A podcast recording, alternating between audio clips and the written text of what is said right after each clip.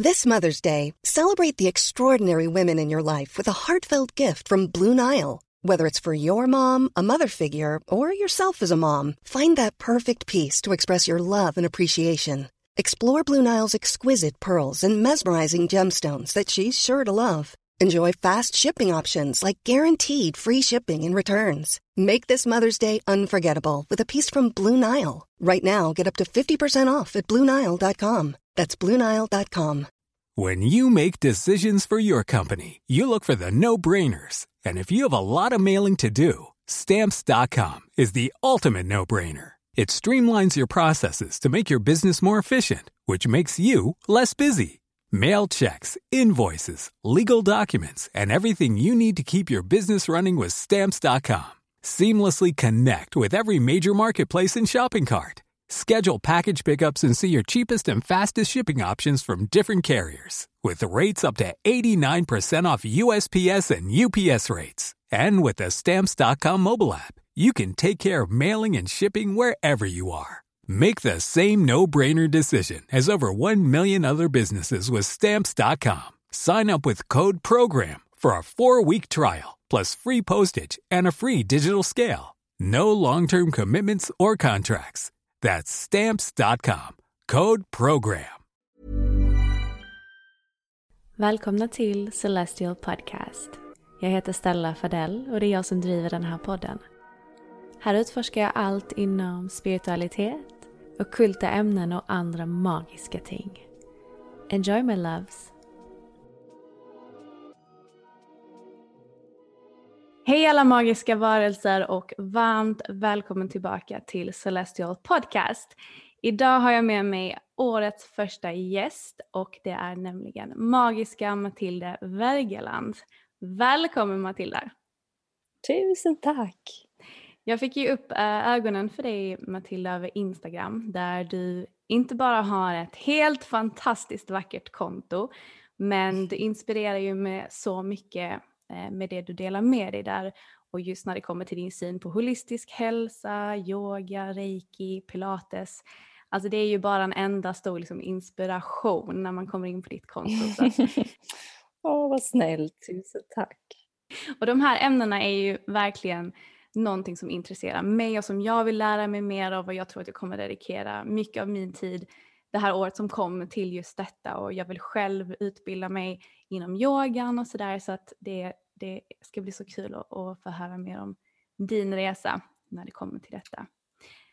Um, men någonting som verkligen fångade mitt intresse också, det var ju när du delade på din Instagram för ett tag sedan om hur du bodde i New York och du läste på New York University och du fick ett helt fantastiskt jobb på Vogue och byggde upp ett liv som i mångas ögon anses vara ett riktigt drömliv. Men det valde du att lämna för att det inte riktigt kändes rätt i själen längre och du ville följa ditt hjärta och jobba med det som du verkligen brinner för.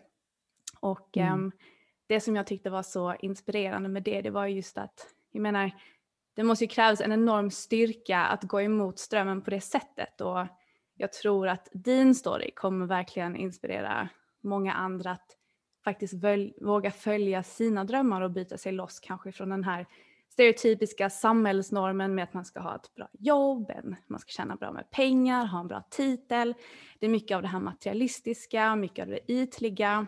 Ehm, men, men jag ser ju fler och fler börja liksom vakna upp och komma ifrån det lite och, och um, inse att det kanske inte är det livet går ut på. Så att um, mm det ska bli så kul att få höra mer om det. Och uh, din spiritualitet har ju blivit en stor del av ditt liv och jag är så nyfiken på att höra liksom hela den resan.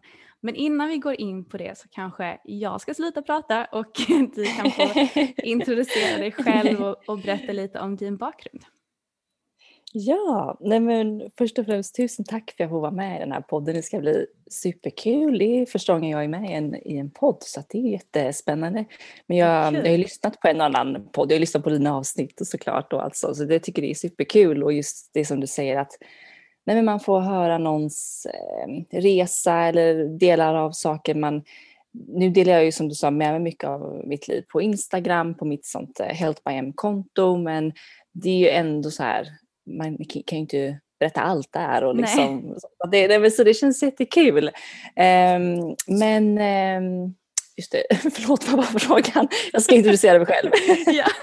jag bara, bara svävar ut direkt liksom. Uh, ja.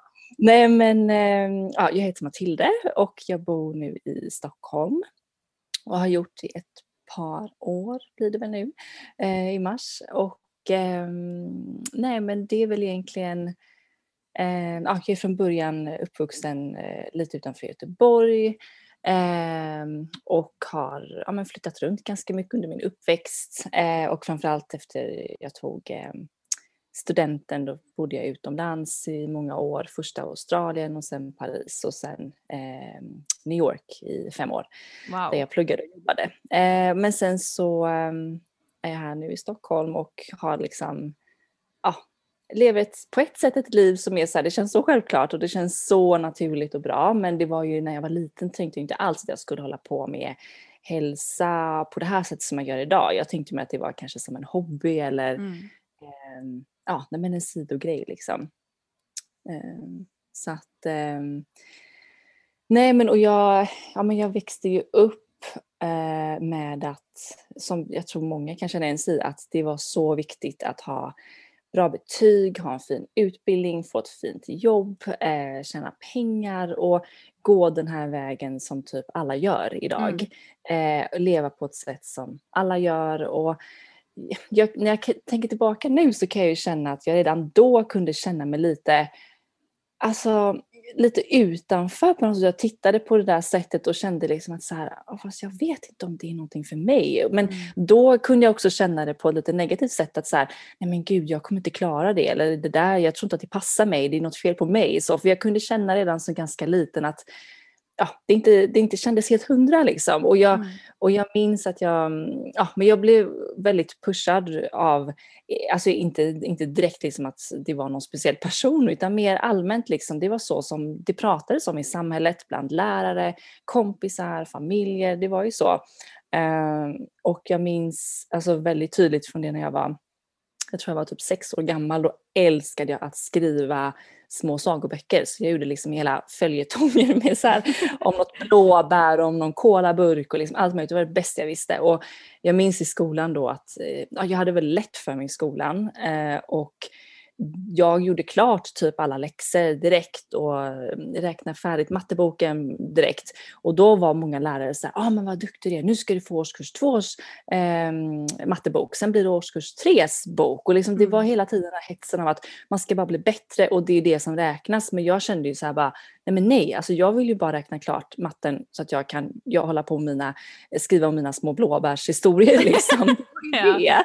så att, och, jag, och jag minns att jag ah, det, det var, det, jag, jag, tror inte det var, var det någon lärare, alltså nu, nu ah, jag har haft så bra lärare, jag vill liksom inte hänga ut någon där, mm. men det är inte någons fel, men jag tror med hela samhället fel att så här, jag undrar, var det, jag, jag, kan inte komma ihåg att det var liksom från någon person egentligen så mycket frågor om vad, vad brinner du för att göra, vad gillar du mm. att göra? Utan det kanske, ja, det kanske det var lite, men det var ju främst fokus på vad är du duktig på? Vad är ett bra jobb? Och det var liksom lite grann, även om det nu idag det är andra tider än vad det var kanske för våra föräldrar och far och morföräldrar så, men det var fortfarande en ganska stort fokus på att nej men de bästa jobben är läkare, jurist, eh, alltså de här liksom toppjobben man pratar om. Men jag kände ju liksom ganska tidigt ändå att ja, fast är det det bästa jobbet för mig? Alltså jag mm. tror inte att jag vill göra någonting av det. Uh, och uh, nej men och även, jag var liksom, ja, man skulle välja rätt, uh, rätt utbildningar och jag minns när jag, bara det jag tycker jag nu, att så här, när man är 15 år ska man välja ett gymnasium, en inriktning och veta vad man vill. Och jag, alltså, jag tyckte det var svårt. Jag valde ju bara då för att så här, jag hörde att ah, men du som har så bra betyg, du ska gå på den skolan och du ska gå den här inriktningen. och jag, alltså, jag tyckte att vissa, de flesta ämnen var helt okej, okay, men jag hatade till exempel fysik. Och som ja. jag berättade för dig, att så här, jag, alltså, jag var så dålig på, på fysik på gymnasiet så jag tänkte ofta så här, okej okay, antingen så är jag så smart att jag är som typ Einstein har kommit på någon ny grej och det är därför jag inte fattar det här för att jag är typ översmart eller så är det för att jag fattar ingenting. Och det var ju alltid att jag inte fattar någonting liksom. Eh, och eh, det var, jag minns att så här, man stod i skolan och så stod eh, ja, de här jättesmarta liksom, i klassen eh, runt tavlan och kolla på svar eh, och räkna ut då, men Vicky, vad fick du för svar där på den frågan? Och ja, fick du eh, 17,5 kilometer eller 16,5?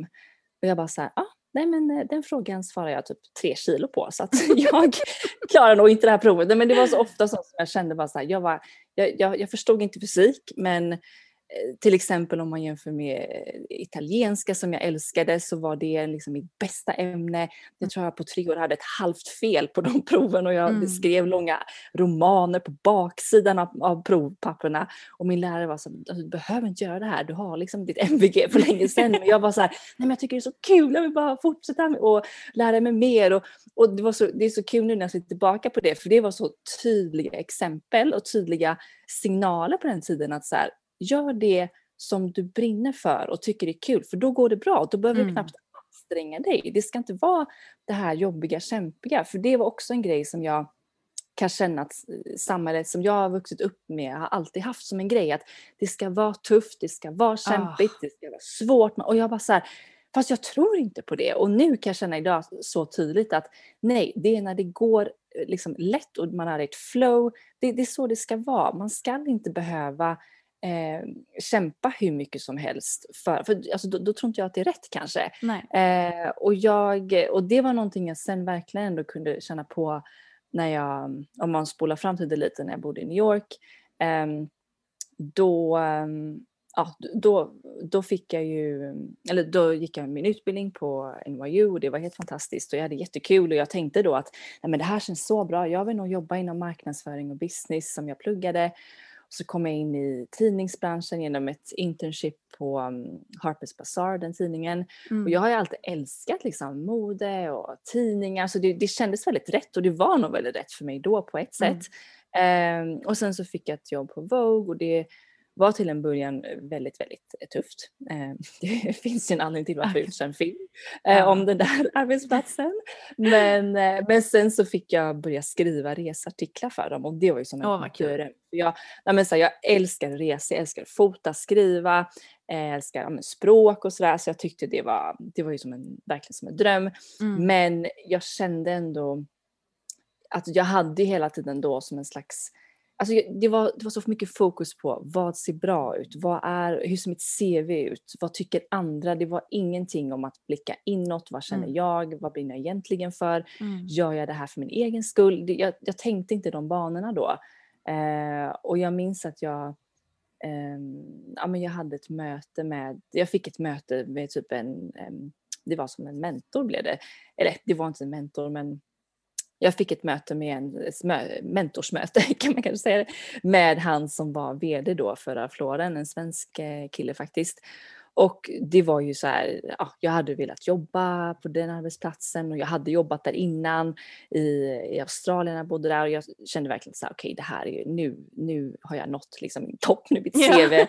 liksom så bra det kan bli, jag ska på ett möte med dem och liksom jag var där och jag träffade eh, floren och allt. Det var superhäftigt liksom och jag hade då mitt jobb på Vogue. Jag kände bara så här, yes. Men sen efteråt, efter det mötet, då hade han sagt också till mig att så här, nej men Matilda, du ska göra det som du brinner för och gör du det, då blir det bra. Det är då du mår bra och resultatet av ditt jobb blir bra. Eh, och det, det var jätte, jättebra ord, men det var nästan så att jag blev lite så besviken efteråt, för jag kunde känna att så här, oj, gör jag verkligen det som jag brinner för? Mm. Eh, och jag kände väl att jag var inte så, även om jag på ett sätt kunde känna att wow, nu har min karriär pikat, så kände jag samtidigt så att nej, jag är inte på rätt plats. Mm. Och sen den dagen så började, alltså verkligen den dagen så började mitt liv på något sätt avvecklas. Liksom. Jag, jag stod där och jag liksom hade det där jobbet och min utbildning och jag hade eh, haft det där mötet, jag bodde jättefint, jag hade en pojkvän i New York och jag hade verkligen tänkt att stanna där. Mm. Eh, jag hade byggt upp liksom under, sen första dagen jag kom dit egentligen hade jag tänkt att jag vill stanna i New York länge, jag vill jobba här, jag vill kanske bo här ett tag som vuxen. Så jag hade liksom på, på så många sätt byggt upp ett, ett liv där. Men sen så var det alltifrån att så här, jag kände till slut att det, här, det där jobbet det var för stressigt, jag mådde inte bra. Jag fick liksom söndagsångest på fredag. Eh, och jag bara var så här, det här, det, jag kan inte klara av det. Jag fick som ett tryck för bröstet och jag mådde väldigt dåligt. Så jag, bara, jag kände bara att jag måste säga upp mig. Och det var kanske väldigt galet eh, på ett sätt. Men jag, jag kände bara starkt att jag, jag kommer inte dö. Alltså jag kommer inte klara det här. Det var någonting som bara gjorde att jag mådde sämre och sämre. Mm. Eh, jag sa upp mig. Så gjorde min pojkvän slut med mig. Och eh, det var på ett sätt helt fruktansvärt men samtidigt det bästa som hade kunnat hända. För att mm. Jag förstod det inte helt då men började ju förstå mer och mer för varje dag typ som gick då att eh, han, han var verkligen en psykopat och jag hade varit i ett fruktansvärt förhållande. Eh, och ja men det här var, jag tror detta var september för, vad kan det vara, fem, sex år sedan kanske? Nej, fem år sedan. Ja. Eh, och och, och det var egentligen då faktiskt som, eh, som min spirituella, men mitt uppvaknande kom nästan kan man säga och min resa inom det började. Ehm, jag hade ju, jag, hade, jag har alltid varit väldigt intresserad av hälsa och varit öppen för mycket liksom kring i den här världen och jag har alltid liksom, när jag var liten tränat. Jag började med yoga när jag var 14 så att jag har alltid haft det här med mig men jag har haft det som en sidogrej. Men eh, men det var egentligen då, den där i september som jag och den hösten som kom då som jag verkligen insåg att nej, men det är det här jag vill jobba med.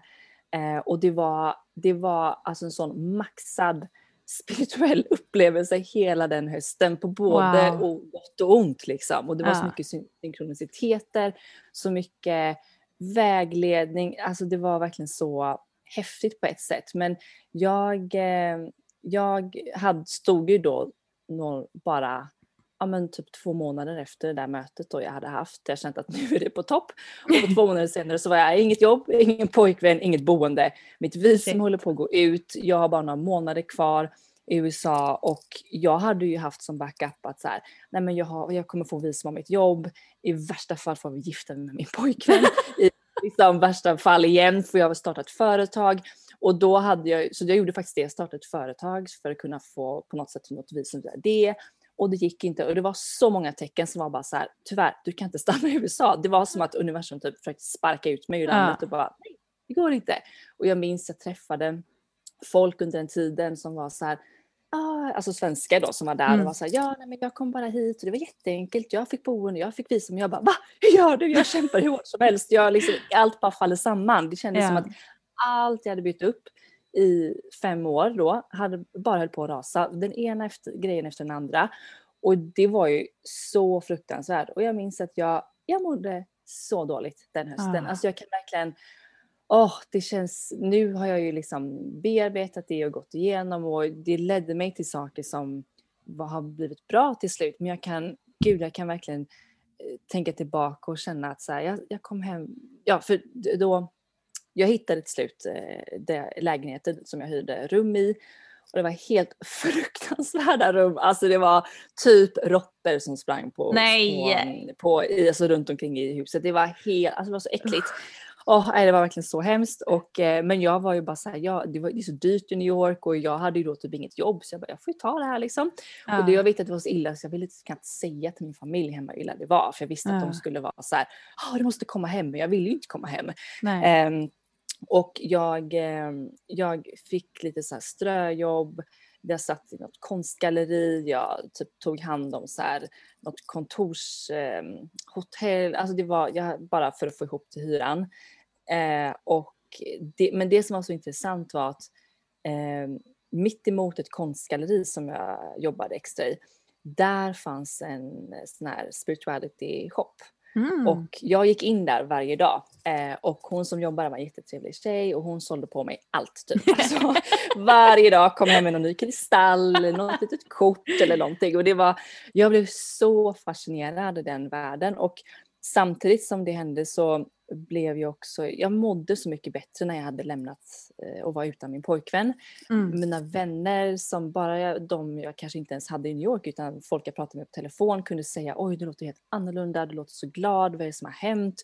Och jag, eh, jag kunde känna det samtidigt som det var en väldigt jobbig tid för det var så ovisst och jag kände att så här, oh, jag hade typ inget riktigt hem och jag visste inte vad jag skulle göra, göra med mitt jobb och det var så ovisst men jag kunde ändå på något sätt känna att det var rätt och det var nästan mm. som att det inte var jag som gjorde det. Var bara som att universum på något sätt tog med hård hand och bara så nu gör vi så här. Liksom. um, och det var väldigt häftigt och, och det gick så snabbt jag kom, jag kom direkt in på ja, men det här med kristaller och liksom, hon i butiken berättade om eh, spirit animals och jag blev in, liksom, insatt i det. Eh, jag tänkte att så här, nej, det ska jag verkligen tro på det. Men sen när jag gick hem efter jag hade varit i den butiken en kväll så stod det liksom mitt spirit animal hur stort som helst på, framför mig på gatan och det var, det var bara Va? så mycket saker som jag kände att så här, ja eller hon sa så här Eh, hon, jag, hon, lärde mig hur man skulle göra då, uh. ta reda på sitt spirit animal med en mm. så här, kristallpendel. Och jag tänkte så här, okej, okay, eh, jag fick pingvin, sköldpadda och eh, hund. Uh. Och då tänkte jag, okej, okay, men om jag ska tro på det här nu, då, mm. då ska jag se, en hund är ju för lätt, men en sköldpadda eller en pingvin på vägen hem. Och då skulle jag gå kanske så här fyra kvarter hem. Och visst att man kan se mycket på gatorna i New York, men jag tänkte så här, om någon skulle komma med en pingvin i koppel lite liksom så här, nej, jag vet inte. Men jag tänkte så här, men okej okay, om jag ska tro på detta, då ska jag se det. För då hade jag även blivit um, börjat läsa Gabby Bernsteins The Universe Has Your Back, ah. där hon pratar om spirit animals och jag hade liksom kommit in på det och jag var ändå öppen, jag kände så här, oh, men vad fint, jag tycker jag kollar. Och då så går jag en väg hem av någon anledning då, som såklart, som jag inte brukade utan gick ett ja. an, en annan liksom, gata, gick över ett annat övergångsställe. Och mitt framför mig på gatan så står det hur stort som helst på um, byggnaden framför mig, The Turtle. Och då är det en restaurang som ska öppnas som heter The Turtle. är det, det sant? Ja, hur stort som helst på väggen. Och jag bara tappar jag hakan typ och kände att ah, ja, det är inget val, nu får jag tro på det här. Liksom eh, nej men och det var så mycket, det var så mycket som jag, jag minns att jag brukade sitta i min säng i den där förskräckliga lägenheten jag hyrde. Och Alltså jag, jag läste Gabby Bernsteins bok, jag antecknade, jag lyssnade på de här kundalini-mantrarna. Hon tipsade om i boken och jag alltså, var ju stundtals så ledsen och förstörd och bara satt och grät och typ bad till Gud, universum, änglar, allt som finns och bara hjälp mig, jag mår så dåligt.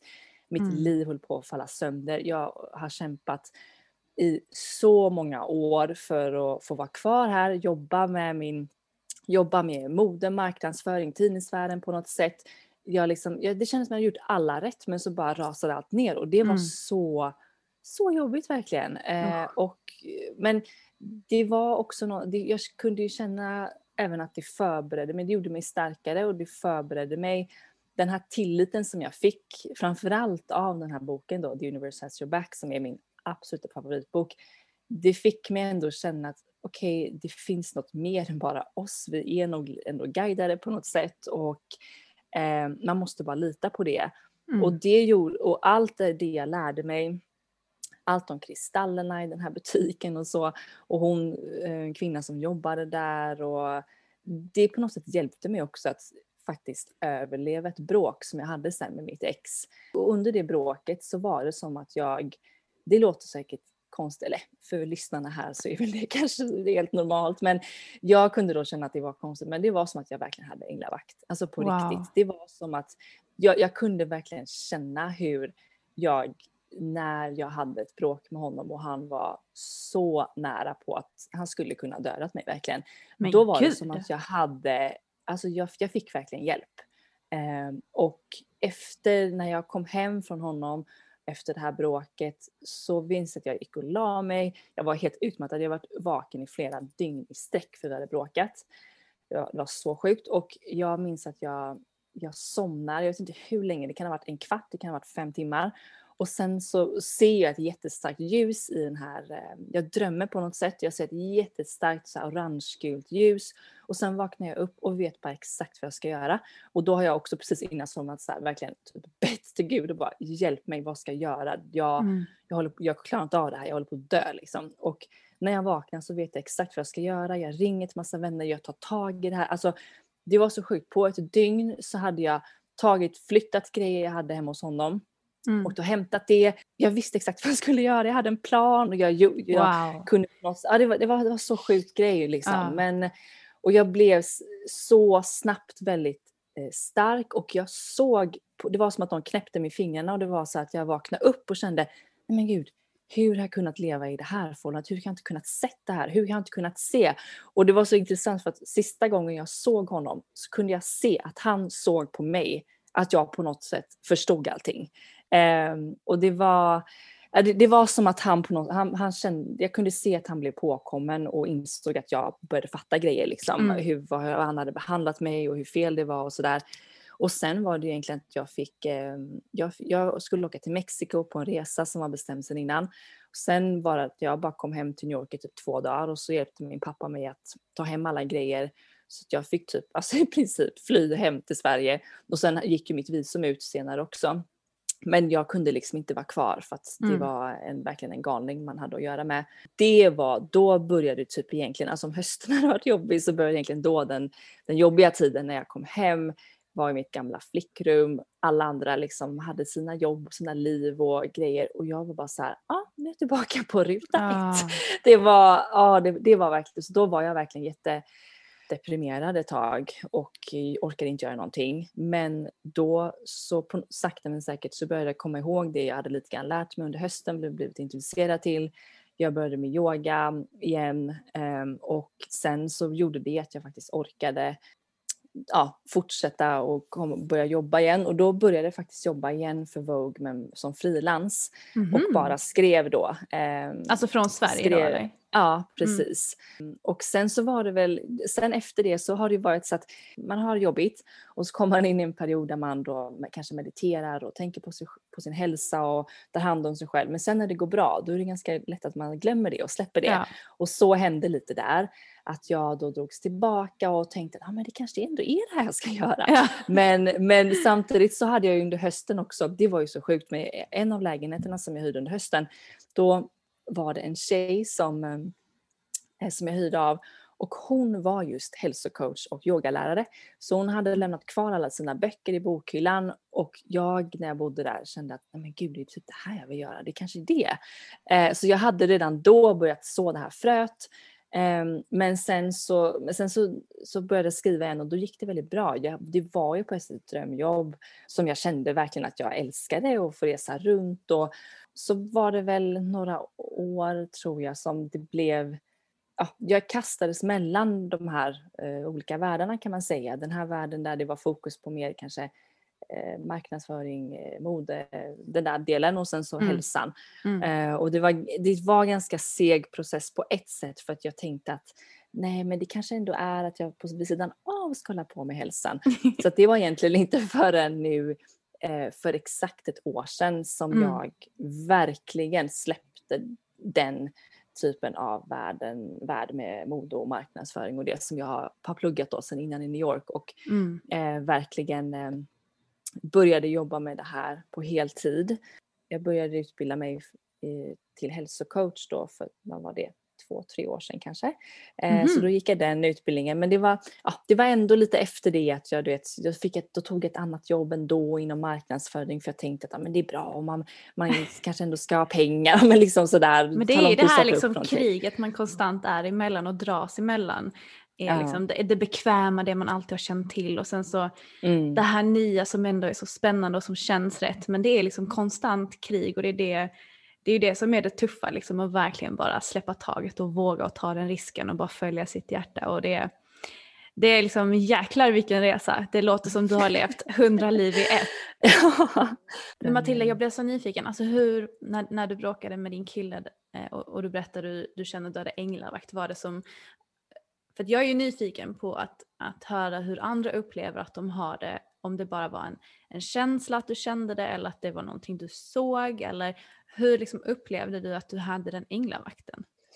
Mm, alltså han, eh, han, han försökte tvinga mig att säga saker. Och mm. jag var he- på något sätt helt borta och helt utmattad och jag var också väldigt rädd för honom. Ja. Eh, och det, hade jag, det insåg jag nu efterhand att jag var rädd för honom hela vårt förhållande.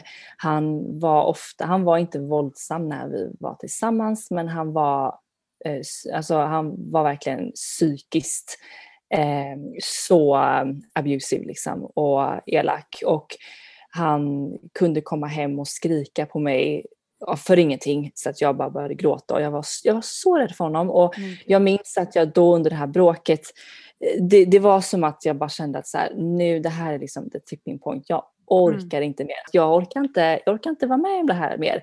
Mm. Så jag tänkte att så här, jag, jag säger bara någon, jag hittar bara på. För jag kommer inte ihåg vad han frågade men det var någonting jag ville jag skulle erkänna och det var någonting som jag inte hade gjort. Men okay. jag kände så här, jag kanske bara får, får säga det här och hitta på någonting så jag, så jag får slut med detta. Men då var det som att jag jag tänker att ja, men nu säger jag det här, men då är det som att någon håller för min mun. Jag kan verkligen känna hur någon liksom gör alltså, håller för min mun. Mm. Så jag inte kan säga någonting. Och jag får inte ur mig ett enda ord. Jag försöker sen säga någonting annat men jag får inte ur mig något ord. Och samtidigt som detta händer så bara släpper han mig och går iväg och lägger sig i sin säng. Så det var väldigt så här jättemärklig grej. Men jag kunde så tydligt känna att det var, något, det var något mer än bara vi två i det rummet. Ja. Då. Det var, jag fick någon hjälp. Liksom. Och det mm. kanske låter helt crazy men det var, det var det jag, jag upplevde då helt enkelt. Så, och jag vet, kan inte förklara det på annat sätt men det... Jag är så fascinerad av, av, um, av de som berättar att de känner att de har skyddsänglar runt omkring sig och de överlever de sjukaste mm. händelserna och jag tror 100% på det.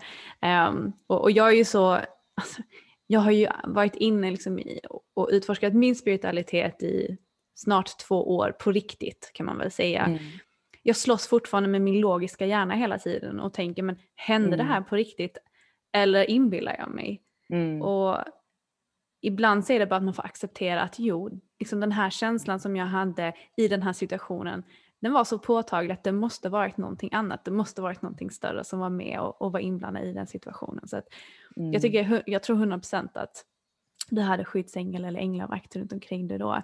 Jag, jag är bara så nyfiken på att höra liksom hur det uppenbarar sig för, för andra personer. Herregud, som sagt, det känns ju som att du har verkligen levt hundra liv i ett och, och, och tagit dig så långt på kort tid. För att, men du, du är väl i samma ålder som jag? Jag är född 92. När är... Född 91. Ja. Ja, alltså det, typ ja. samma. Men mm. eh, som sagt innan jag eh, hoppade in med mina frågor så berättade du att du för ett år sedan ungefär började verkligen eh, fullt ut jobba med, med det här, liksom med den holistiska hälsan och det här. Så, så berätta lite, liksom, vad, vad gör du nu med, med det?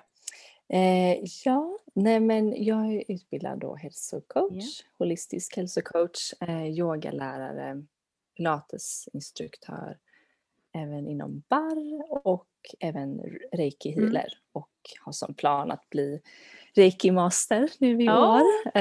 Um, så du har läst att, ett och två eh, då, då har du trean kvar eller? Ja, ja men precis. precis.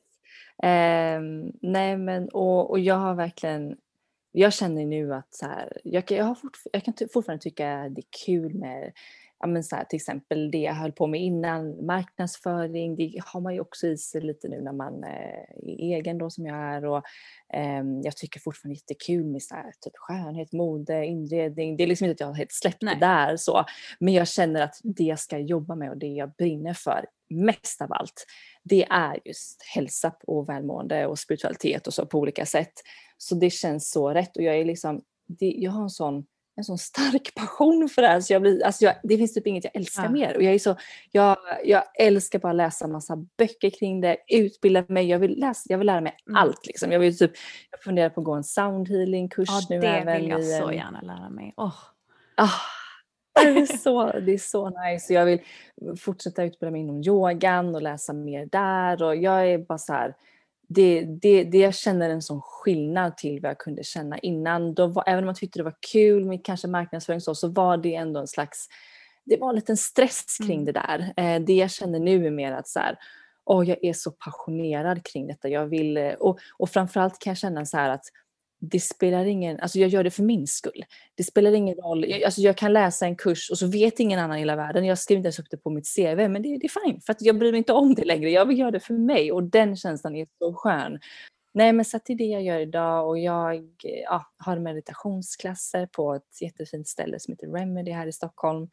dit, eh, ja, när du kommer hit så ska du få komma jag dit. har sett, det, jag har sett, det ser så fint ut och det, det verkar som ja. att det är ett väldigt populärt ställe också att, att gå. Ja, eh, nej men och jag eh, håller på med reiki-behandlingar eh, och jag ehm, har ett projekt på gång som eh, jag kommer lansera nu i år som är en slags online eh, träning och retreat oh! kan man säga. Gud vad kul! så det är jag jättetaggad ja. på. Ja.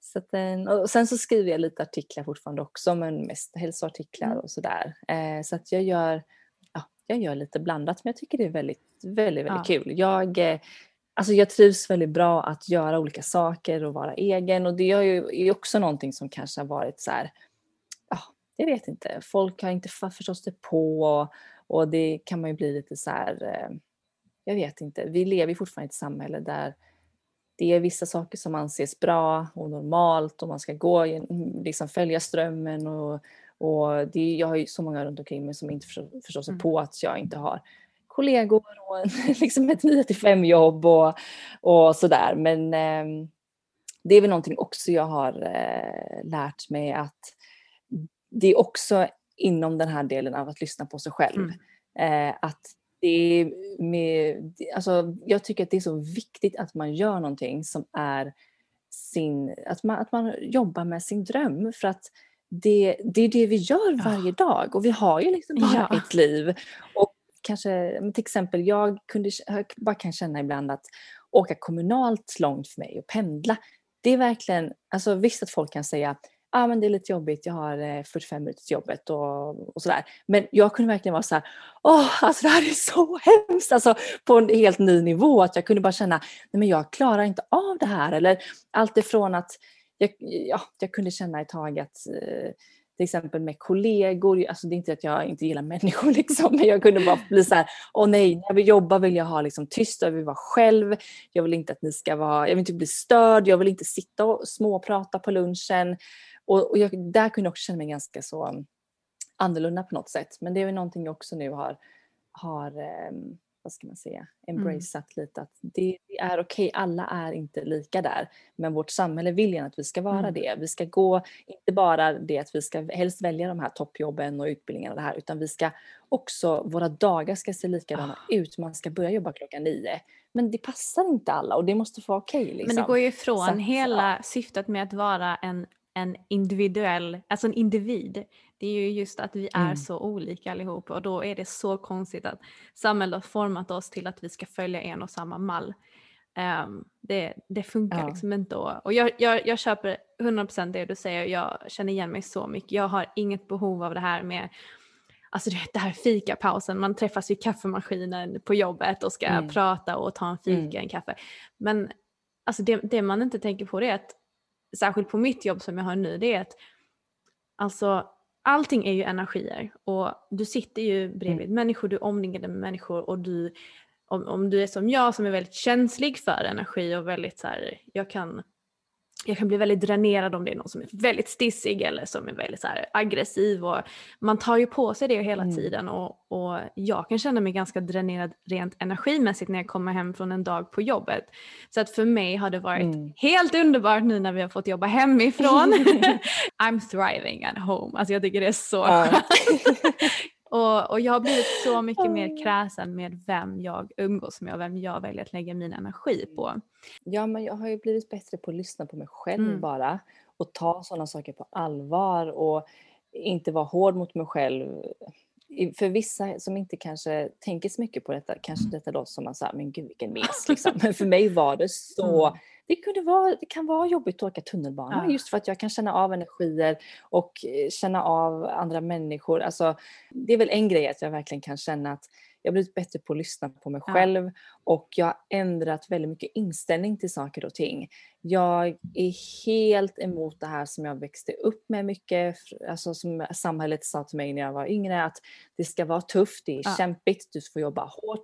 Jag tror inte på det längre, mm. jag tror att man ska ha ett flow, det ska gå bra eh, och man ska må bra. Jag tror att det är det som är liksom meningen. Ja. Och när vi gör det som vi ska göra, när vi, när vi följer vårt hjärta och vår dröm, då, då, då blir det bra. Och det, jag tror att alla, oavsett om man är superspirituell eller inte, har nog erfarit någon gång att ibland bara löser saker ja. automatiskt och magiskt och man hittar det där och så kom den personen och så upptäckte man mm. det där och så kom den lösningen. Och när man bara har det här flytet och flowet och det är så det ska vara. Ja.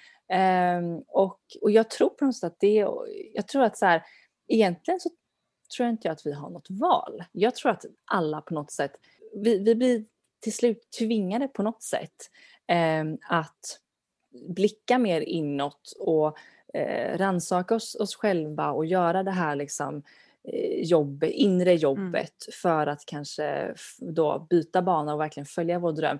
Och ofta är det ju då att man får gå igenom väldigt ja. tufft. Eh, för så har jag känt att alla gånger som jag har kommit närmre det här, liksom mitt, eh, min dröm och mitt hjärta och mitt inre, det är ju efter en jobbig situation. Ja. Eh, så, och, och, på så sätt så har, man, har jag, kan jag också, har väl känt nu att det gör ju att man också blir bättre på att eh, kunna vända saker, negativa saker till något positivt.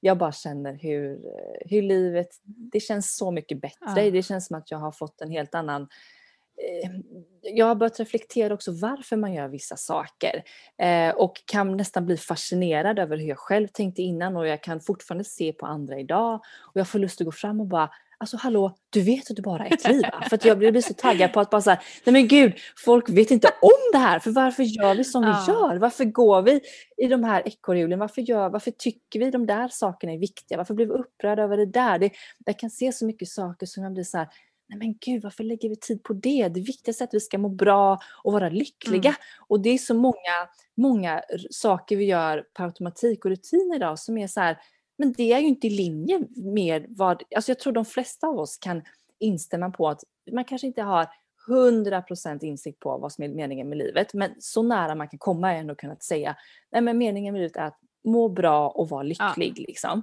Men det, det, kan, det kan vara så många saker jag kan se som jag själv gjorde innan och som, som sagt, men fortfarande, jag kan se folk göra idag, där jag bara känner att nej men det här är ju, varför gör du ens det här? Varför engagerar du dig i det? Varför tycker du det där är någonting att lägga energi på? Det, det har ingen betydelse och det, det tycker jag känns himla skönt nu att jag på något sätt har hamnat mer i linje med vad som är viktigt i livet, vad jag vill eh, och verkligen jag kan känna att jag ändå sedan jag var liten varit verkligen en livsnjutare.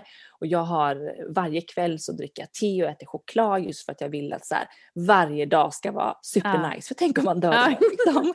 Eh, men, men nu har det väl höjts en ännu, till en ännu högre nivå att jag känner att så här, åh gud, jag vill bara göra det bästa av det här livet. Och det, det på något sätt um, vad ska man säga, spins ju på av att man har hittat någonting man känner att men det här är mitt mm. kall, det är det jag vill göra. Mm. Jag vill jobba inom hälsa, jag vill hjälpa andra, inspirera andra till att må så bra som möjligt. Och man hittar olika vägar där man kan nå ut med det budskapet. Men det, det känner jag är så viktigt att, att man får en annan livslust ja, på ett verkligen. sätt. Det är exakt, exakt. Jag tycker det är, det är helt fantastiskt om man kan få vara med i och skapa någon slags liksom kedjereaktion på att man kanske gör någon lite lyckligare eller att man inspirerar till att mm. följa ditt hjärta kanske lite mer varje dag som går. Och mm. jag menar, mm. man säger ju att jobbar du med någonting du älskar så jobbar du inte en dag i livet. Så att det, och jag menar, jag kan, alltså, bara jag är ute på en promenad så så brukar jag bara titta på alla människor jag går förbi och de är oftast helt i sin egen värld. De ser oftast ganska miserabla ut och eh, det är mycket att man tittar ner i sin mobil. Man är helt, alltså man är helt borta, man är inte alls i nuet. Sådär. Men när jag väl får ögonkontakt med en av de här personerna så försöker jag alltid le mot dem. Och ibland så är det så ja, intressant för att ibland så blir de helt chockade och bara man får en sån här skitkonstig blick istället bara, uh, varför ler hon mot mig? Alltså hur konstigt är det? Att de tycker det är konstigt. Nej men det är så konstigt. Alltså förstår du? Så att. Och ibland så märker jag att när jag, när jag ler, alltså det är mer som ett test, bara som ett test för mig själv. Jag tycker det är så intressant att se andras reaktioner. Men så märker jag mm. ibland när man bara man ler och sen så får man ett leende tillbaka och man ser verkligen hur kroppsspråket mm. bara lyfts. Och jag tänker kan man göra så, ja. sån skillnad bara genom ett leende? Alltså tänk vad man kan göra om man mm. lägger lite mer tid och, och, och, och lever liksom sitt sanna jag och inspirerar andra. Så jag tycker det är Alltså jag tycker det är så häftigt och så inspirerande att du bara vågat att köra din egen grej. För att jag vet att eh, det är så många som, som fortfarande liksom är kvar i det här ekorrhjulet och vill bara bryta sig loss men vet inte riktigt hur man ska göra eller, eller, hur, eller, eller våga för att man har eh, folk i sin närhet som, som talar emot det och jag vet själv att mina, mina föräldrar är väldigt så här, men du ska liksom, ja, du har ett bra jobb, du har en bra lön, alltså du ska nog inte det, det, är nog bra att, att, ta det säkra för det osäkra och så ska man planera liksom mm. en, två, tre steg framåt exakt hela tiden istället för bara vara lite i nuet och se vart livet tar en. Mm. Men det är så intressant när man börjar verkligen, när man börjar öppna upp sig för vad det finns för möjligheter och hur universum fungerar och attraktionslagen och ja, det är så mm. spännande.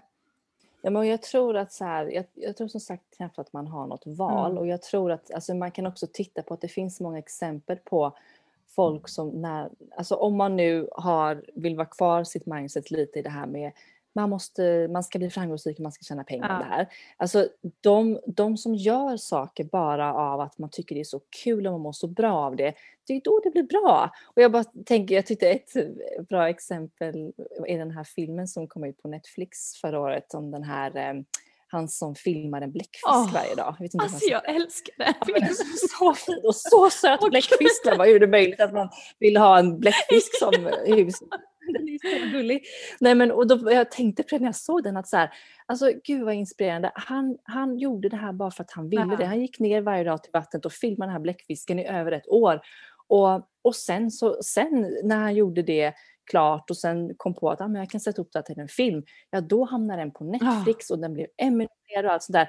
Och jag menar, det är det som är så coolt att jag tror inte att han hade inte kunnat säga året innan, ja ah, hörni jag har en idé här, jag tänkte filma en bläckfisk varje dag och sen räknar med att den ska tas in på Netflix och den ska bli Emmy-nominerad. Alltså jag, jag, tror inte att det hade varit en pitch som funkat, men det visar ju ändå att gör man bara det som man brinner för och som man får, liksom, man får inspiration av och man verkligen älskar, mm. då blir det bra. Mm. Du behöver inte tänka på mm. det där sen. Liksom. Pengarna kommer och, och det, allt andra du behöver, det, det löser ja. sig. Men man kan också förstå att ja, alltså det är väldigt, det är saker i, i, vårt samhälle också idag som gör att folk är rädda ja. och man måste ibland tänka på sin säkerhet och om man jämför till exempel, om du nämnde dina föräldrar och, och tänker man på sina föräldrar och far och morföräldrar också, de har ju vuxit upp kring helt ja. andra tider. Ja. Alltså våra far och morföräldrar växte upp när det var mm. krig i, eh, i, i Norden här liksom, så att, eller i Europa, i världen. Så att det är liksom man, man får ändå, jag försöker förstå dem också. att Okej, okay, de kommer från en helt annan typ av uppväxt mm. och vad som är viktigt. När de var unga var det så bra att du fick ett jobb på ett kontor. Då fanns liksom inte några alternativ att du kan jobba hemifrån eller du kan jobba som... Eh, det, det var ju vissa specifika jobb. Men sen så måste ju de också lära sig att förstå oss, att det är nya tider, det finns något annat nu idag. Och det är minst lika bra, det är nog ännu bättre för att vi, vi har ju mer möjlighet, vi som växer upp idag, att faktiskt följa vårt hjärta. Precis, men det är mm. som du säger, vi har ju så mycket möjligheter nu och det, jag menar bara det här med att vi, alltså med, med 2020 och viruset och hur liksom hela världen fått ställa om, mm. alltså det går ju att ställa om. Det handlar ju mm. bara om viljan mm. och om förutsättningarna och att man, man kan verkligen hitta lösningar på, på alla möjliga situationer och sådär.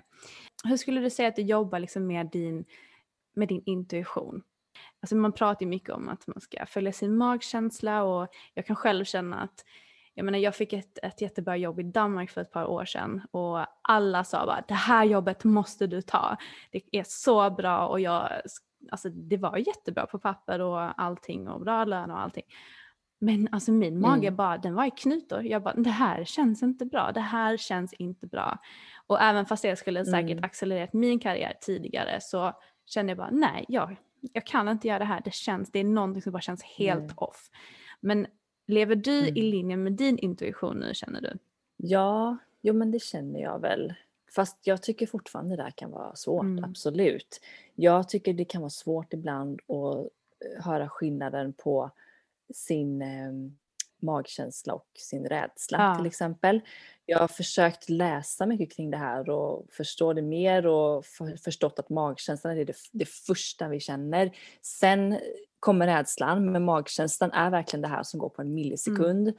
Men eh, jag kan tycka jag kan tycka det är svårt på ett sätt men samtidigt så kan jag också fortfarande idag se att man, man blir, återigen man har typ inget val utan det blir nästan som att man ändå, ser man inte direkt själv så styrs man ändå på något sätt i rätt riktning av typ universum mm. liksom. Eh, men Nej men jag tycker det är jätteintressant med det och jag har faktiskt en bok på att läsa som heter typ Nutrition for Intuition som mm. handlar om mhm. vad du kan äta för mat för Aha. att känna, lättare känna av dina känslor inåt och så. Och jag, nej men jag försöker liksom ja, ofta reflektera genom att skriva, meditera och bara allmänt checka in mm. med mig själv. Alltså det kan vara typ en sekund bara så här, hur mår du? Ja. Alltså lite så. Um, just för att, och det gjorde jag aldrig ja. innan, man bara körde på och jag reflekterade inte ens varför jag um, kände på vissa saker. Men nu, nu så försöker jag stanna upp mer och, och reflektera och det tycker jag hjälper mig att göra rätt val. Mm. Det, det, det, svåra är ju om man börjar tänka ja. så mycket för då kommer ju rädslor och andras åsikter mm. så in jag brukar även tänka att ja, men om det här, eh, om, om vi säger nu att man står mellan två val, eh, till exempel ska jag ta det här jobbet då mm. eh, eller inte? Om, då brukar jag tänka, ja men om de ringde nu och sa att nej det blir något fel, det, det, vi kan inte erbjuda det jobbet längre utan vi, vi tar bort det erbjudandet. Ja. Skulle jag bli lättad då eller Precis. skulle jag bli ledsen? Ja. Och då har man också ett svar. Mm. Så att, ja, det är väl en balans det här med att försöka liksom, tänka kring det men också känna. Men jag tror att det att man ska försöka jobba på att ha den här kontakten med sin magkänsla just ja, för det är ju den som den har ju alltid rätt så är det ju bara ja. vare sig man vill eller inte liksom. Mm. Att, eh. Men vad, vad skulle du säga, för det, det verkar ändå som att du läser mycket mm, böcker eh, inom de här ämnena. Har du några bra du kan rekommendera mig och lyssnarna? För att jag är så eh, intresserad av att läsa mer men det är svårt att veta var man ska börja ja. någonstans. Men vad, vad har du funnit mycket inspiration ifrån? Mm, alltså grejen är att jag har ju så mycket sådana böcker hemma. Mm. Alltså jag har ju som ett helt bibliotek. Men jag hinner inte läsa Nej. alla. Eh, men det, jag beställer kanske nya böcker varannan vecka. så att jag har massa. Men, men de, så att, alltså grejen är att jag har inte läst så supermånga som man kanske kan tro. Men den, alltså min absoluta favorit är The Universe Has Your Back med Gabrielle Bernstein. Alltså den är, jag tyckte den var helt fantastisk. Jag har läst den flera mm. gånger. Mm. Så den är ju verkligen nummer ett. Um, sen gillar jag även Eckart Tolles mm. böcker. Um, vad mer? Um, ja men det är väl de liksom inom liksom det här. Sen så har jag ju massa som jag ska läsa. Jag håller på att läsa en som heter typ The Energy Book som är ganska spännande. Jag ska se den. Ah, är det den som har så här pastellig uh, regnbågsbakgrund eller? Ja precis. Ah, den, den ja. Eh, den ja, har jag funderat den, på att äh, vad heter det? Äh, beställa hem. Ja, alltså ja, så jag tycker den är den, sådana böcker är roliga om man gillar liksom energi och reiki. Mm. Sen så har jag läst då inom min yogautbildning, Yoga Sutras av Patanjali. Det är också väldigt så här, ah, bra. Sen så älskar jag ju läsa typ eh, bara kokböcker, bläddra igenom. Mm. Ah, det är liksom allt möjligt. Ja. Men, Okej, okay, ja, men då, då känns det som att the universe has your back är liksom en bra utgångspunkt om man, om man tittar till ja. din erfarenhet. har, har du, oh, nu när du, alltså, du är utbildad till yogalärare, alltså, jag har fått höra så mycket om de som upplever så här kundalini awakening, så det är ingenting jag har upplevt, men har mm. du gått igenom det? Nej, det har jag Nej. faktiskt inte. Jag, jag, har inte, jag provade kundalini för första gången förra året faktiskt. Aha. Um, ja, nej, det är ingen yogaform som jag har gjort och jag har inte fått känt av det av någon annan yoga så, mm. eller fått något sånt liknande awakening mm. faktiskt. Um, utan jag, ja, jag, jag, testade ju på yoga första gången när jag var 14 och då var det mer så här hatta yoga mm. liksom. Och så höll jag på med det ett tag. Um, och sen så började jag verkligen hålla på med det mycket när jag bodde i New York. För då fanns det ett ställe som heter eller hette, jag tror de har stängt nu, um, Yoga to the people där det var så här donationsbaserade eh, klasser så att du kunde donera vad du ville. Mm. Och det var bra när jag var student och inte hade så mycket pengar. Eh, så att då gick man dit och lämnade typ en till två dollar. Och det var så bra yogaklasser. Det var helt fantastiska klasser ja. verkligen. Och det, de har inspirerat mig supermycket till hur jag håller mina klasser idag. Um, just det här att det är mer än bara en yogaklass utan du får ett, liksom ett citat och det är Palo Santo och det är en singing bowl på slutet och det kan vara, det behöver inte vara sådär eh, eh, jätte, alltså jag bodde ju då också ett tag i Williamsburg där det var en studio där folk kom typ, det var liksom män som såg ut som typ Buddha som satt med sin glasburk och drack någon, eh, någon så här konstig grej och eh, hade med sig typ någon, någon bok, alltså det var jättehippie mm. liksom, så hippie det kan bli. Eh, men det var samtidigt så skönt för att det, de kunde även spela Britney Spears under yogaklassen mm. så det var väldigt avslappnat mm. så. Um, så att det, ja, så det, och det var mer så här eh, power vinyasa liksom. Ja. Och sen så eh, ja, har jag väl mest gjort det och typ yin-yoga. Mm. Är väl det jag För det är yin-yoga jag funderar liksom. på att börja med. Alltså jag har inte tränat ah. supermycket yoga men som jag har förstått det så är det ganska så här lugn yoga där man spenderar mycket tid i varje position och det är ganska mycket så andningsövningar samtidigt. Har jag rätt eller? för det låter jättebra ja, för precis. min del. alltså, ja men det, alltså gin är ju helt fantastisk och det är ju på något sätt många ja, kanske kan tycka att eh, ja, men som yin och restorative som är de här två lite lugnare formerna mm. av yoga, att man tycker att det är ja, lite onödigt eller vad man ska säga just för att det inte är som så här, hård svettig träning. Men faktum är att i just yin-yoga så kommer vi åt bindväven som är det som omger våra muskler och organ och den är jättebra ehm, att liksom lösa upp och sträcka ut för om den blir för hård och för, o, ehm, för stel kan man säga. Mm. Det kan göra att vi, vi skadar oss, att vi får ont. Eh, och det sägs även att, eller jag tror faktiskt att det är bevisat att liksom, trauman och jobbiga upplevelser eh, lagras i vår bindväv. Så att för det, alltså på ett emotionellt sätt, är också mm. inyoga superbra. Och till exempel restorative som är ännu ett steg, det är inte ens som att det är en stretch utan du ligger bara för att slappna ja. av och ha det så skönt som möjligt. Där kan vi slappna, låta våra faktiskt leder vila och det är också det enda sättet egentligen att få dem mm. att vila så att det är väldigt, väldigt bra mm. eh, och nyttiga yogaformer man absolut mm. inte ska ska underskatta. Ja, nej, jag ser så mycket fram emot det. Jag har fått så mycket tecken överallt att jag ska, ja, Gud, att jag ska eh, utbilda mig och, och syssla med yoga. Det, är liksom så här, det kommer bara som sådana, oh. alltså typ nästan käftsmällar överallt. Bara come on just do it. Så att jag, jag ska göra ja, det alldeles vi... um, om någon månad bara ska jag börja. Så det ska bli så kul. Oh. Men gud vad spännande. Ja, det ska bli jättekul. Um, så. Men jag kom bara att tänka på det nu för vi pratade lite om det innan um, när, när du började liksom din process med din så spiritual awakening. Men var det liksom någon specifik händelse under tiden, liksom, under ditt uppvaknande om man ska säga? Var det något specifikt eller var det liksom en rad synkronicitet eller var det liksom under en, en längre period saker och ting hände eller var det liksom en dag där det verkligen bara boom, allting ändrades? Alltså jag ser nog ändå den där, eh, min sista höst i New York som den här perioden som en, ett uppvaknande och då var det ju eh, att jag bara, jag visste knappt hur det kom sig och det är en grej som jag verkligen tycker är så coolt att det var samma som i år med min yogalärarutbildning. Det var, det var bara helt plötsligt när jag öppnade datorn en dag så hade jag råkat klicka på en Youtube-annons och så kom den upp och så var det, det var liksom, jag kom in på den hemsidan och bara så här, men gud, här hade den ju liksom. Och så var det hela den där hösten i New York att mm. jag, jag vet inte hur jag fick liksom upp ögonen för Gabrielle Bernstein och hur jag gick in i den här affären. Men det var bara som att det, ja, man bara styrs mm. liksom. Och det var väl egentligen alltså, jättemycket kring den där shoppen. Och det som är så intressant är att den stängde igen precis när jag flyttade också.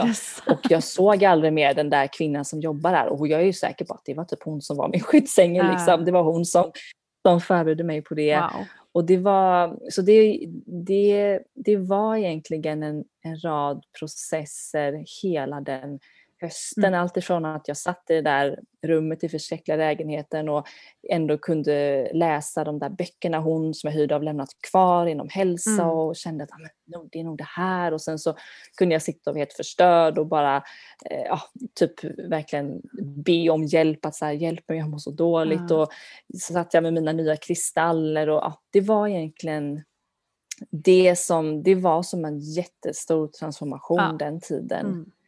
Jag, jag måste också fråga, det här har jag inte ens frågat och jag som älskar kristaller. Så det jag vill veta egentligen det är att, två saker. Vilka är dina favoritkristaller? För jag vet att du har väldigt många. Eh, du har väl typ hundra stycken.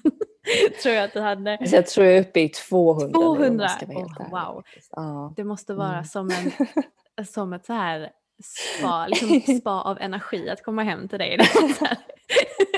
Så alstrad härlig kristallenergi överallt. Ehm, men, men vilken är din favorit och hur använder du dina kristaller i vardagen? Ehm, ja, alltså min favorit är nog Eller om du har- rökkvarts. Ah, Eh, Det har, det, jag har alltid haft något speciellt för den och det är min största kristall är också en rökkvarts. Ah. Eh, så den är min absoluta favorit. Sen så gillar jag även, jag tycker om Golden Healer Mm. och honungskalcit också. Det är två nya favoriter. Eh, nej men och jag använder dem som inredning, nej pyrit också. Det, och det är min så kristall för i år verkligen. Aha. Pyriten, den är ju där. Alltså gud vilken kristall. Eh, men, ja, precis. men, nej, men och jag har dem som inredning. Jag har ju dem överallt. Jag bor ganska litet nu men jag har ju kristaller alltså, ja, verkligen överallt. Mm. Jag gillar att ha kristaller i smycken. Eh, och sen så har jag dem liksom på olika fat och i lådor. Och, det låter helt crazy nu liksom. Men, eh, nej, men och jag tycker de, alltså, jag brukar ha dem, inte kanske alltid när jag mediterar, ibland kanske, men jag gillar att göra full och nymåneritualer. Ehm, och då skriva i samband med det. ehm, när det är nymåne skriver jag ner eh, nya mål inför de kommande två veckorna. Eh, fullmåne, släppa taget om det gamla och eh, men samtidigt, vad, vad säger man, honor the progress, Mm. liksom, vad man har hunnit med och fått gjort och sådär Mm. och det man är stolt över. Och då brukar jag gilla att liksom rada upp mina kristaller runt omkring mig och kanske ha då kristaller kopplat till mina mål eller till det jag vill släppa taget om Ja. och sådär. Så att det är väl främst så. Eh, Men all- jag ska vara ärlig, så det bästa med kristallerna tycker jag bara är att titta på dem. Alltså bara sitta och beundra dem och vara så här, åh den är så fin. Jag är, så. helt, jag är helt med dig. Alltså. Jag har en sån besatthet av kristaller med regnbågar. Alltså det är Ja. någonting speciellt. Alltså så fort jag ser en Ah, regnbåge så blir jag helt galen. Alltså jag har en helt fantastisk sån här um, klar kvartskula och hela den, alltså det är bara, Ja. den är bara fylld med regnbågar när man liksom vrider och vänder på den. Alltså den är, det är någonting bara med Åh. regnbågar. Det är så, ah. Och jag, jag sitter ju nu på, så här, på kvällarna nice. och tittar på kristall-lives på Instagram och klickar hem alldeles för många kristaller. Men de är ju så Ah. underbara och jag, alltså jag är som du, jag har dem överallt eh, i mitt hem. Jag har ah, sån kärlek. Ja, så eh, härligt. Och, det, och det roliga är att så här, jag har inte tänkt mig själv som någon så här crazy Crystal crystal, lady. lady. liksom. Men nu så bara, ja, jag har en meditationsklass som är om kristaller och jag håller på med reiki där jag har kristallreiki och hela mitt hem är fullt av kristaller. Ja. Alltså det är verkligen, Mm. men det, nej, men det är jättehärligt. Ja. Det är ju jättefint. Ja, det tycker det jag är också. fantastiskt. Ja. Jag tycker om man inte röker eller någonting annat så här, då, kan man få lägga pengar på kristaller då, liksom. Det är väl jättebra. Man bör, det finns ju värre beroenden att ha. Liksom. Verkligen. Ja, jag håller med dig. Men eh, Matilda, det känns som att vi hade kunnat prata på hur länge som helst. Men är det någonting som, alltså har du någon, något tips för, för de som kanske står i det här vägvalet och känner att jag vill byta mig från kanske mitt vardagliga så här, eh, jobb. Eh, Det känns inte rätt längre eller den här situationen. Jag vill, jag vill testa på någonting helt annat men kanske inte riktigt vågar. Du har ju gjort det ehm, och du har ju liksom Mm. följt ditt hjärta och, och du säger ju hur bra det känns nu för dig. Men har du något tips liksom mer konkret för de som kanske står i det vägvalet? Ja, alltså på ett sätt så det är ju på ett sätt inte lätt. Nej. Att bryta sig loss eller vad man ska säga, även om det också är det. För att det om jag som sagt jag tror att man på ett sätt inte har något val i slutändan. Jag, jag kan tänka mig att jag kan även känna att jag kan se det att går man emot det som man egentligen älskar och drömmer om att göra, då hamnar man i en kris ja. senare i livet. Jag tror super, supermycket på det, tyvärr. Så, att, um, så jag tror att på ett sätt man har inget val utan man, man får, men som du också säger, du får supertydliga tecken att man ska göra vissa saker och, och då, jag tror att man, att man bara ska försöka följa det. Men det är ju svårt som sagt för att man har ju den här också rädslan, rösten som pratar om det här man, eh, ja men att man behöver liksom eh, en slags säkerhet och som tänker mer på de här yttre faktorerna som eh, pengar mm. och ja, hur det ska gå på ett sätt för en. Men man, det är viktigt tycker jag att ha tillit och veta att är det rätt så kommer det lösa sig. Jag brukar tänka mer att jag ser liksom en bild på var jag vill vara som en slags slutdestination. Men sen så hur man tar sig dit, det, det vet man aldrig. Mm. Livet blir aldrig som man tänkt sig. Så att det är ingen idé att man försöker, alltså jag tror att man ska släppa den rädslan att försöka tänka på varje steg utan mer ta emot de här tecknen och faktiskt ta dem på allvar. Mm. Och försöka, även om det kan vara jätteläskigt, försöka ha tillit mm. till att det kommer ordna mm. sig. Och det, det, man kan ju bara, jag brukar ofta gå tillbaka till saker som har skett eh, tidigare i mitt liv och sett att men det där löste sig ja. och det ordnade sig där och det gick bra. Um, men samtidigt får man också vara på att man måste jobba, jobba hårt för det. Det kommer ju liksom även, det är inte så att det funkar att ja, det är meningen att jag ska, ska hålla på med yoga så att det kommer bara lösa sig. Alltså nej, nej, nej, du måste göra ett hårt jobb för det. Du måste fortfarande ja, men, gå den här utbildningen, ta lite risker, kanske kompromissa någonting där och så. Det, det, är, ju, det är ju såklart att det inte är ett konstant flow av att det går superlätt hela Nej. tiden. Du måste ju kämpa också mm. för det eh, såklart. Men, eh, men jag tror att man som sagt eh, det är tillit man måste mm. ha, att det kommer gå bra och är det meningen, det, det löser sig på ett mm. eller annat sätt. Mm. Så är det ju alltid, även när man mitt i det bara okej, okay, hur ska jag klara det här? ja. liksom? eh, och, och sen under tiden också att man, jag, jag tycker också det är viktigt att man eh, kan se skillnaden, försö eller försöker ha en kontakt med sig själv inåt och liksom checka in det här, hur mår jag, hur känns det? Eh, så att, för då lär man sig också mer tycker jag om eh, att se tecken på att okej, okay, eh, kämpar jag nu, kämpar jag med liksom blodig nu och det går så mycket motvind eller är det att jag bara har en liten, eh, vad säger man, eh, litet hinder jag försöker ta mig runt. Man, man lär sig också med det tycker mm. jag och det är och en grej att också ha att tänka på att man ska se skillnaden på det för det är väldigt lätt jag gjorde så innan i alla fall att jag bara körde på och var så här, aha, nej men okej om det går jobbigt här då får jag väl eh, köra på ännu mm. hårdare. Men jag tror inte att det funkar så. Nej men och sen också att man kanske har, eh, att man försöker tänka på när man gör en sån här resa, att, eller ändring då i sitt liv, att man försöker vända något negativt till positivt. Det har hjälpt mig något så enormt. Mm. Och där, det, det är min mamma superbra på, så jag har verkligen lärt mig det ja. av henne. Att alltså, hon ser allt bara som en positiv grej. Och det är inte att man behöver gå runt och vara fake-glad och liksom så över, alltså, jobbigt positiv, det är inte det. Utan det är mer det att man bara försöker, man ska se de här hindren och det jobbiga man, man är med om som eh, lärdomar och det kanske låter jätteklyschigt och folk kanske nu bara såhär okej, okay, give me a break, lägg av med det där snacket. Men det är sant verkligen och, och, det, och man får se det som, jag kan verkligen se så tydligt på de gångerna jag har varit med om jobbiga saker i livet, att det har fört mig ännu mer närmre till vad jag vill göra. Jag har lärt mig ännu mer att lyssna inåt och och det, ja men så här, och, när, och det har hjälpt mig att liksom det här surrender ja. ännu mer. Vad säger man? Inte, det, det, det är knepigt ord på ah. svenska, ja. surrender, men liksom här, överlåta, se, överlåta sig själv och sitt liv till att det kommer lösa sig. Och, och, det, och man kan verkligen hitta möjligheter kring eh, jobbiga saker man, man går igenom. Mm. Och, det, och det var faktiskt det som bara det här året fick mig att, eh, att verkligen på 100 till 100 procent gå in i det här, den här liksom världen och typ av liv och insikt av att det är min hälsa jag ska jobba med.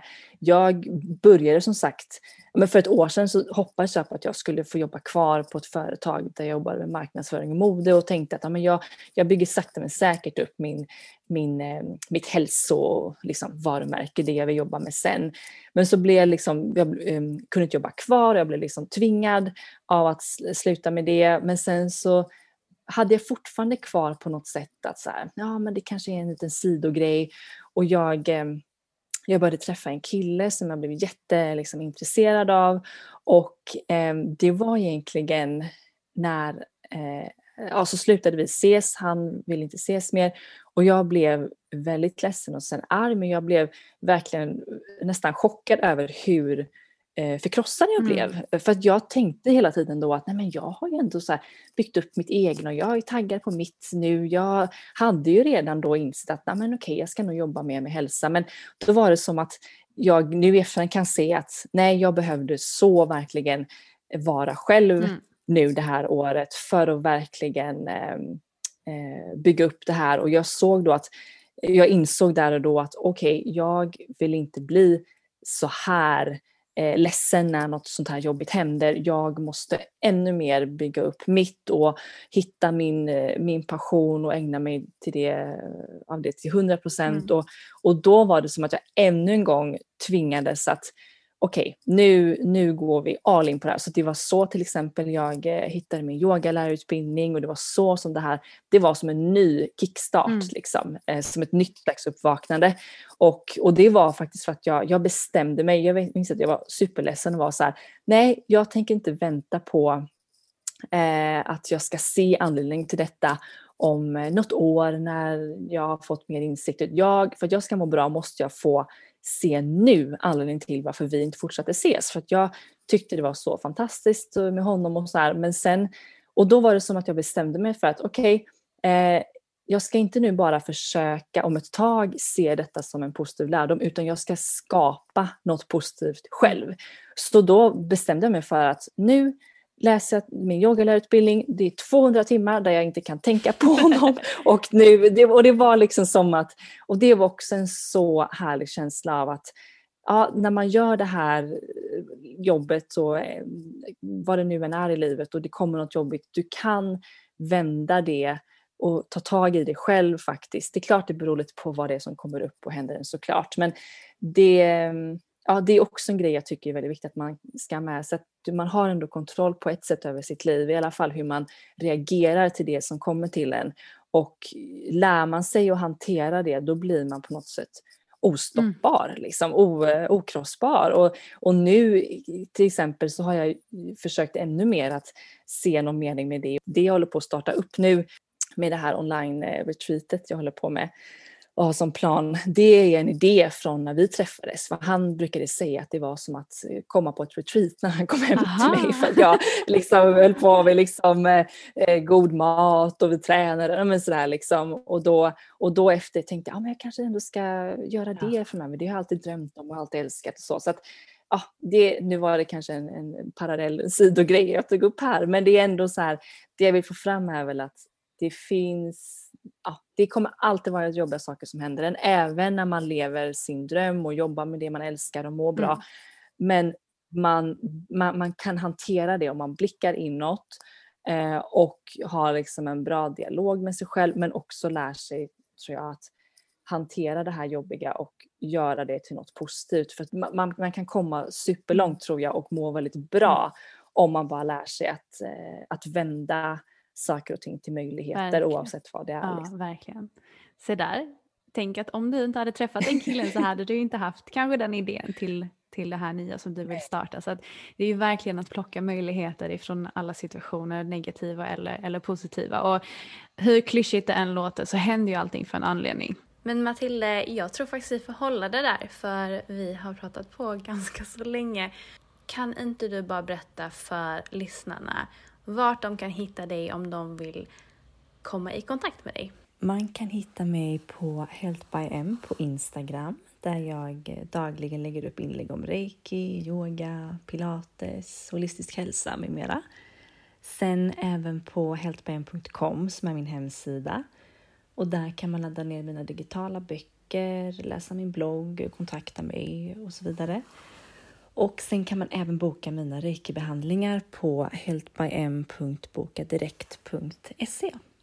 Men tack så jättemycket Matilda, Gud, vi har pratat ja, länge. Det har varit så kul att och, eh, få höra din eh, ja, men din resa, din story, din bakgrund, allt och få lära känna dig mer. För att vi har ju inte träffats in real life så att säga men um, det känns som att vi har en fin vänskap på gång här. Så att det, jag tackar så jättemycket för att du var med, det var superkul. Ja men vi håller det där mina vänner. Tack ni som lyssnar in på det här avsnittet. Jag hoppas att ni har tyckt om det.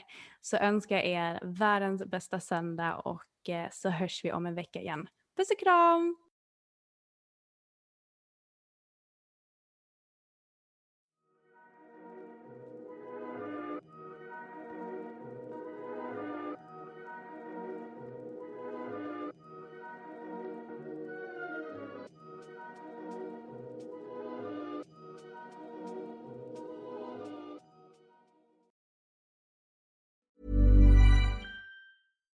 When you make decisions for your company, you look for the no-brainers. And if you have a lot of mailing to do, stamps.com is the ultimate no-brainer. It streamlines your processes to make your business more efficient, which makes you less busy. Mail checks, invoices, legal documents, and everything you need to keep your business running with stamps.com. Seamlessly connect with every major marketplace and shopping cart Schedule package pickups and see your cheapest and fastest shipping options from different carriers. With rates up to 89% off USPS and UPS rates. And with the Stamps.com mobile app, you can take care of mailing and shipping wherever you are. Make the same no brainer decision as over 1 million other businesses with Stamps.com. Sign up with Code PROGRAM for a four week trial, plus free postage and a free digital scale. No long term commitments or contracts. That's stamps.com. Code program.